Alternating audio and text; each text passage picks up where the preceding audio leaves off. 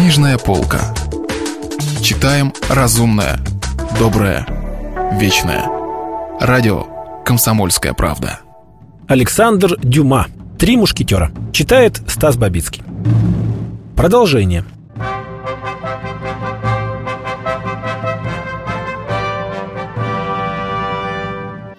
Несчастный Бонасье издал слабый крик, который можно было принять за последний стон умирающего, и лишился чувств. Однако толпа на площади собралась не в ожидании человека, которого должны были повесить, а сбежалась смотреть на уже повешенного. Карета поэтому, на минуту задержавшись, тронулась дальше. Проехала сквозь толпу, миновала улицу Сент-Анаре, повернула на улицу Добрых Детей и остановилась у невысокого подъезда. Двери распахнулись, и двое гвардейцев приняли в свои объятия господина Бонасье, поддерживаемого полицейским. Его втолкнули в длинный вестибюль, ввели вверх по какой-то лестнице и оставили ждать в передней. Все движения, какие требовались от него, Бонасье совершал машинально. Он шел, как ходят во сне, видел окружающее, словно сквозь туман – Слух улавливал какие-то звуки, но явно не осознавал их. Он так и остался сидеть на банкетке, прислонясь к стене и опустив руки в том самом месте, где караульные его усадили.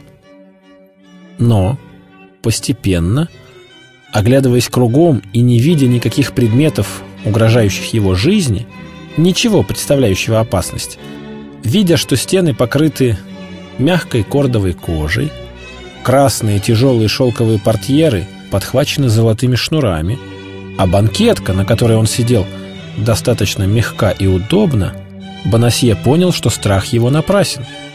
Он начал поворачивать голову вправо и влево, и то поднимать ее, то опускать. Эти движения, которым никто не препятствовал, придали ему некоторую храбрость. И Бонасье рискнул согнуть сначала одну ногу, затем другую. Конце концов он слегка приподнялся и оказался на ногах. Как раз в эту минуту какой-то офицер представительного вида приподнял портьеру, продолжая говорить с кем-то, находившимся в соседней комнате. Затем обернулся к арестованному. «Это вы, Бонасье?» — спросил он. «Да, господин офицер», — пробормотал галантерейщик, чуть живой от страха. «Это я, и я к вашим услугам». «Войдите», — сказал офицер. Он отодвинулся, пропуская арестованного.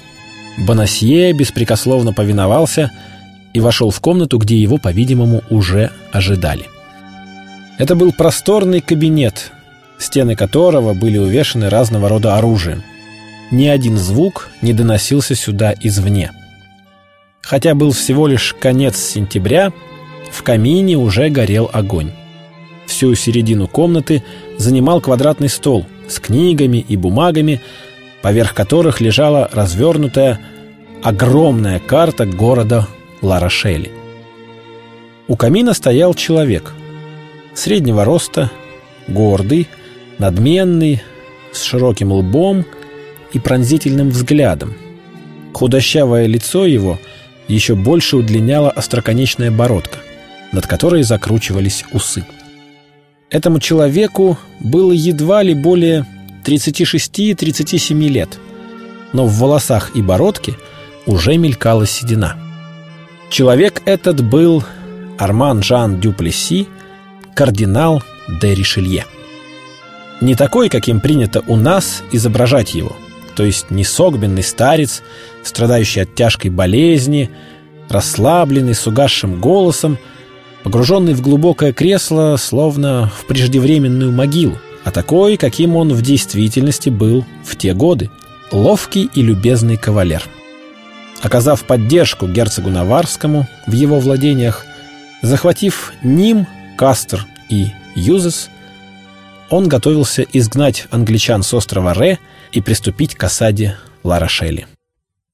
Ничто таким образом, на первый взгляд, не обличало в нем кардинала и человеку, не знавшему Ришелье в лицо, невозможно было догадаться, кто стоит перед ним. Злополучный галантерейщик остановился в дверях, а взгляд человека, только что описанного нами, впился в него, словно желая проникнуть в глубину его прошлого. «Это тот самый Бонасье?» — спросил он после некоторого молчания. «Да, ваша светлость», — ответил офицер. «Хорошо. Подайте мне его бумаги и оставьте нас». Бонасье в этих бумагах узнал протоколы его допросов в Бастилии. Человек, стоявший у камина, время от времени поднимал глаза от бумаг и останавливал их на арестанте. И тогда несчастному казалось, что два кинжала впиваются в самое его сердце. После десяти минут чтения и десяти секунд наблюдения для кардинала все было ясно. Это существо никогда не участвовало в заговоре. Но все же посмотрим, прошептал он.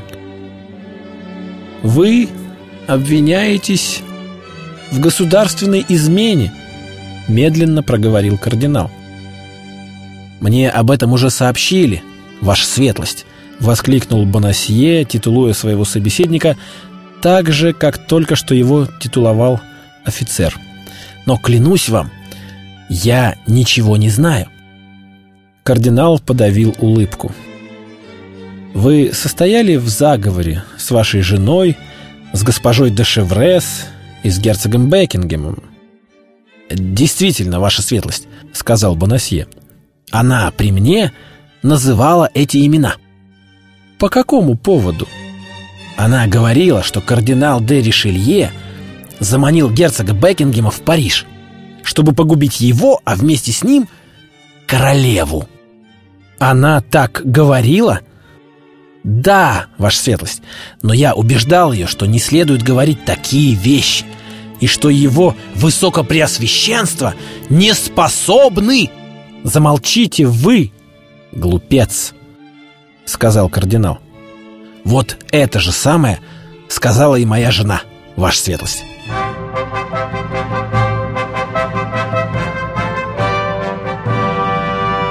Продолжение романа слушайте завтра.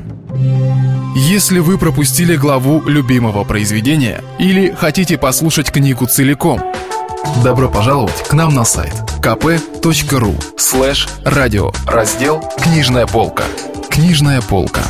Читаем разумное, доброе, вечное.